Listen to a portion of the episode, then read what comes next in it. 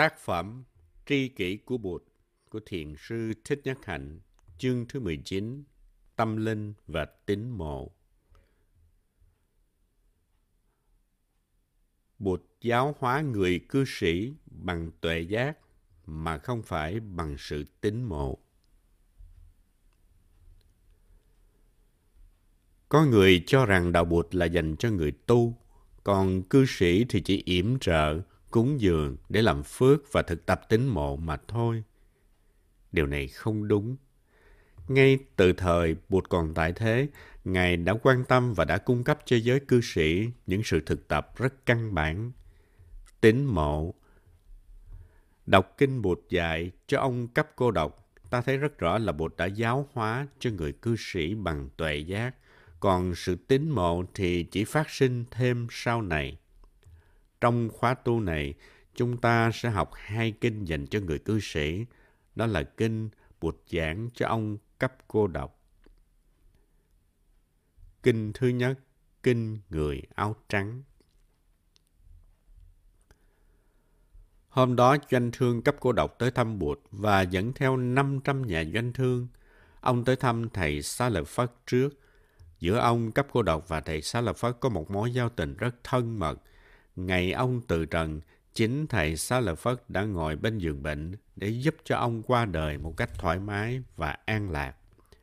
Ông cấp cô độc lần đầu tiên gặp Bụt trong một chuyến đi giao dịch từ Sra, Sravasti tới Rajagaha. Ông cấp cô độc tới ở trọ nhà của người em dâu. Mỗi khi ông tới thì người ta tiếp đón niềm nở. Nhưng hôm đó thì chủ nhà có vẻ lơ là với ông. Ông mới hỏi. Nhà có đám cưới hay sao mà sửa soạn đẹp vậy?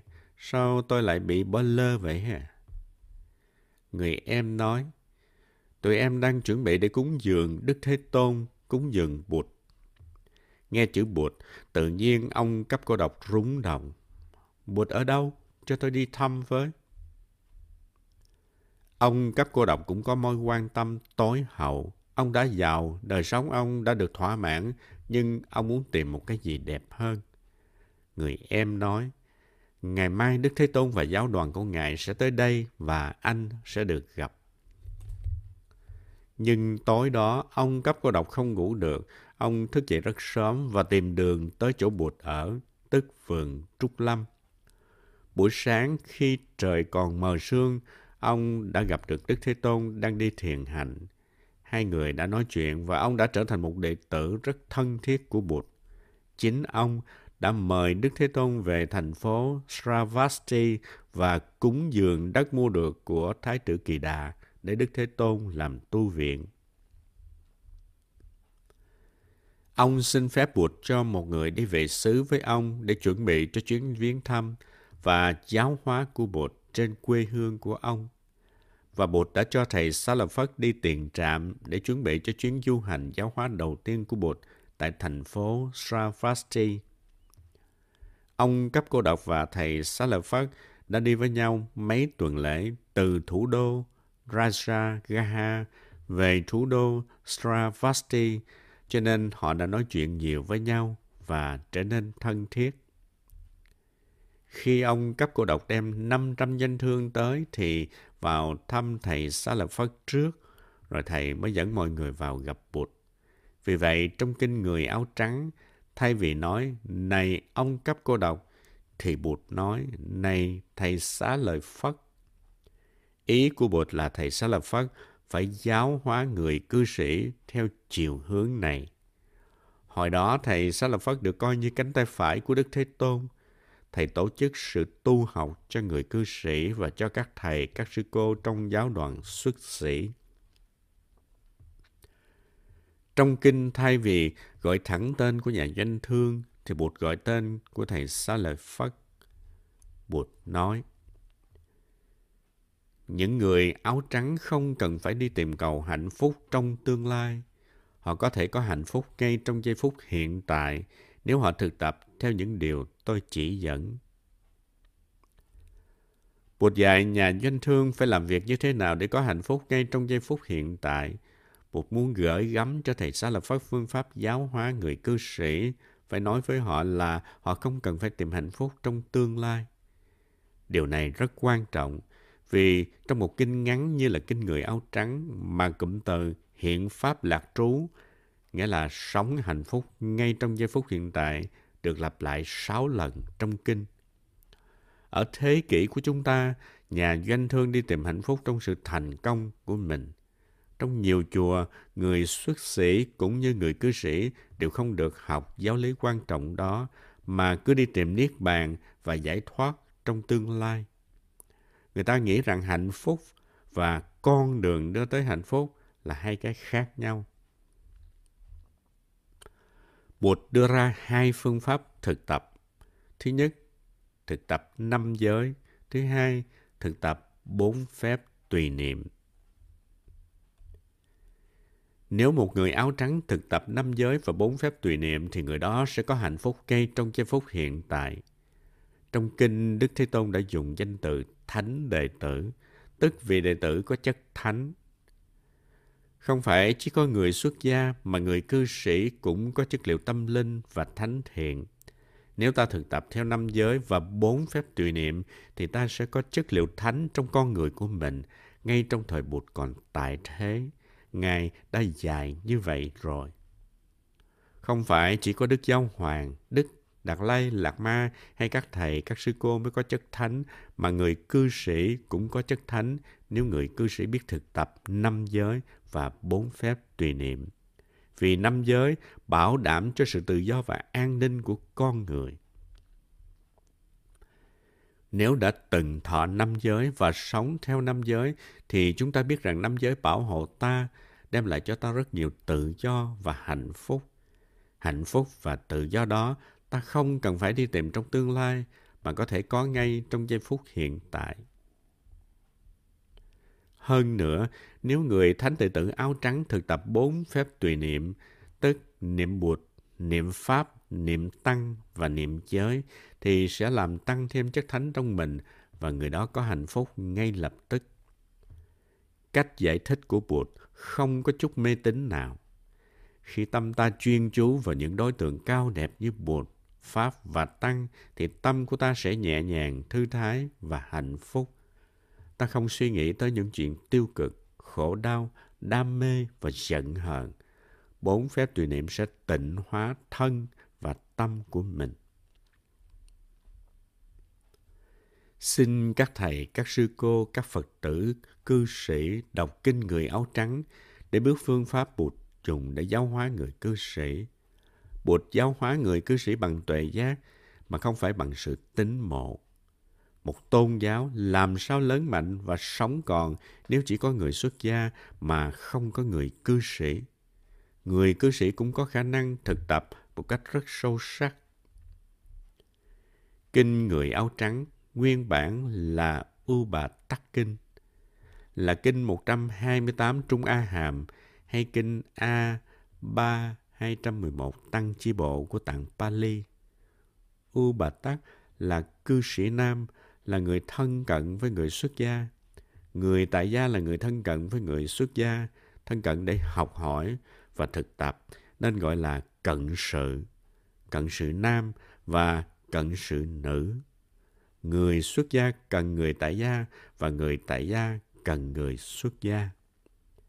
Đi xuất gia thì không được mặc áo trắng mà phải mặc áo màu, gọi là hoại sắc. Hai pháp môn chính trong kinh Người áo trắng. Một dạy người cư sĩ chỉ cần thực tập hai pháp môn sau đây là có đủ hạnh phúc trong giây phút hiện tại. Thứ nhất là năm giới, thứ hai là bốn phép tùy niệm, tức bốn tâm cao đẹp, tăng thượng tâm. Bụt nói rất rõ, nếu người tại gia thực tập theo hai pháp môn trên thì có thể dễ dàng có được hạnh phúc ngay trong giây phút hiện tại mà không có khó khăn gì. Không có khó khăn có nghĩa là sự thực tập rất đơn giản, dễ chịu mà ta không cần phải lao tác cực nhọc. Thực tập theo hai pháp môn trên thì thứ nhất, ta có hạnh phúc ngay trong giây phút hiện tại gọi là hiện pháp lạc trú. Thứ hai, ta chắc chắn không rơi trở lại vào những con đường khổ đau, tức là con đường địa ngục, ngạ quỷ, súc sanh và Atula. Thứ ba, ta có thể đạt được quả vị nhập lưu, quả vào dòng, tức là gia nhập vào một dòng để đi về hướng có hạnh phúc và giải thoát. Cũng như ta muốn đi Paris và ta đã ngồi trên con tàu TGV hướng về Paris thì chắc chắn ta sẽ tới Paris. Bụt nói, vào dòng thì thế nào ta cũng được giải thoát hoàn toàn. Ta chỉ sinh ra lại trong cõi hệ lụy bảy lần là tối đa. Nếu làm ăn khá thì ta sinh trở lại một hay là hai lần, hoặc ngay trong kiếp này ta cũng có thể được giải thoát hoàn toàn. Cụm từ an trú hạnh phúc trong hiện tại một cách dễ dàng và không có khó khăn gì được lặp lại nhiều lần trong kinh. Xá lợi Phất, thầy nên ghi nhớ rằng một người đệ tử áo trắng nếu thực tập được như thế là đã chấm dứt được sự sa đọa vào địa ngục, ngạ quỷ, súc sanh và các đường dữ khác. Đã chứng được quả tu đà hoàng vào chồng, không còn thoái đọa vào các ác pháp. Người ấy chắc chắn đang đi về nẻo chánh giác và chỉ cần qua lại tối đa là bảy lần nữa trong các cõi trời và là người là có thể đạt được biên giới của sự hoàn toàn giải thoát diệt khổ. Kinh chỉ cho chúng ta rất nhiều điều. Thứ nhất, Đức Thế Tôn dạy rằng chúng ta thực tập không phải để có hạnh phúc trong tương lai hay để có sự giải thoát và giác ngộ sau này mà thôi. Trước hết, ta phải có hạnh phúc, giải thoát và giác ngộ ngay bây giờ. Trong đó có hàm ý không có con đường đưa tới hạnh phúc. Hạnh phúc chính là con đường. Nếu ta thấy đau khổ trong khi tu thì không đúng. Trong khi tu ta phải có hạnh phúc thì mới đúng. Nếu nghĩ rằng phải cực khổ bây giờ để trong tương lai có được hạnh phúc thì ta không đi đúng con đường. Giáo lý hiện pháp lạc trú rất quan trọng trong đạo Bụt. Nhưng nhiều tông phái, nhiều chùa đã đánh mất giáo lý này. Ta tu như thế nào để có hạnh phúc ngay trong giây phút hiện tại, dù ta là cư sĩ. Ta không cần phải lao nhọc, mà vẫn có hạnh phúc trong giây phút hiện tại. Không có khó khăn gì. Ta phải tu cho khéo. Khéo tu thì nổi, vụng tu thì chìm. Cũng với pháp môn đó, nếu khéo tu thì ta có hạnh phúc ngay lập tức, còn không khéo tu thì ta có chật vật hoài, cứ chật vật hoài mà vẫn không đưa tới kết quả. Quá khứ đã không còn, tương lai thì chưa tới. Những gì chúng ta thấy trong hiện tại là hiện pháp. Hạnh phúc phải có trong hiện pháp. Ta phải có hạnh phúc trong khi tu và tu như thế nào để đừng mệt nhọc, mất sức và chịu đựng. Ta ngồi thiền như thế nào để có hạnh phúc, đi thiền như thế nào để có hạnh phúc, tụng kinh như thế nào để có hạnh phúc. Nếu ta cố gắng mệt nhọc, thân tâm rã rời là không đúng. Ta phải khéo tu. Thứ hai, hiện tại bảo đảm cho tương lai, ta không rơi trở lại con đường của hệ lụy, địa ngục, ngạ quỷ và súc sanh. Thứ ba, ta được vào dòng giải thoát và thế nào ta cũng được giải thoát hoàn toàn. Kinh này không chỉ trả lời cho những mối quan tâm thường nhật của con người, mà còn trả lời cho mối quan tâm tối hậu của con người. Mối quan tâm thường nhật của con người là làm sao để có sức khỏe, để được che chở, để được an cư lạc nghiệp. Nhưng người cư sĩ cũng có những mối quan tâm tối hậu. Họ cũng muốn biết sau này mình sẽ đi về đâu. Họ rất bận, họ không có thì giờ, nhưng lâu lâu họ cũng hỏi không biết mình từ đâu tới và mình sẽ đi về đâu. Sau khi chết, mình sẽ như thế nào. Đó là những mối quan tâm tối hậu.